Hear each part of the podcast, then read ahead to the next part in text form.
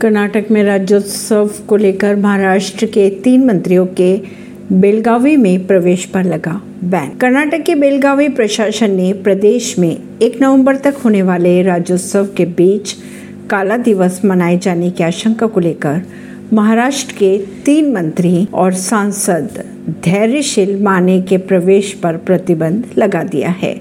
आदेश के अनुसार यह प्रतिबंध इस अक्टूबर की शाम से लेकर 2 नवंबर की शाम तक रहेगा। परवीन सिंह, नई दिल्ली से।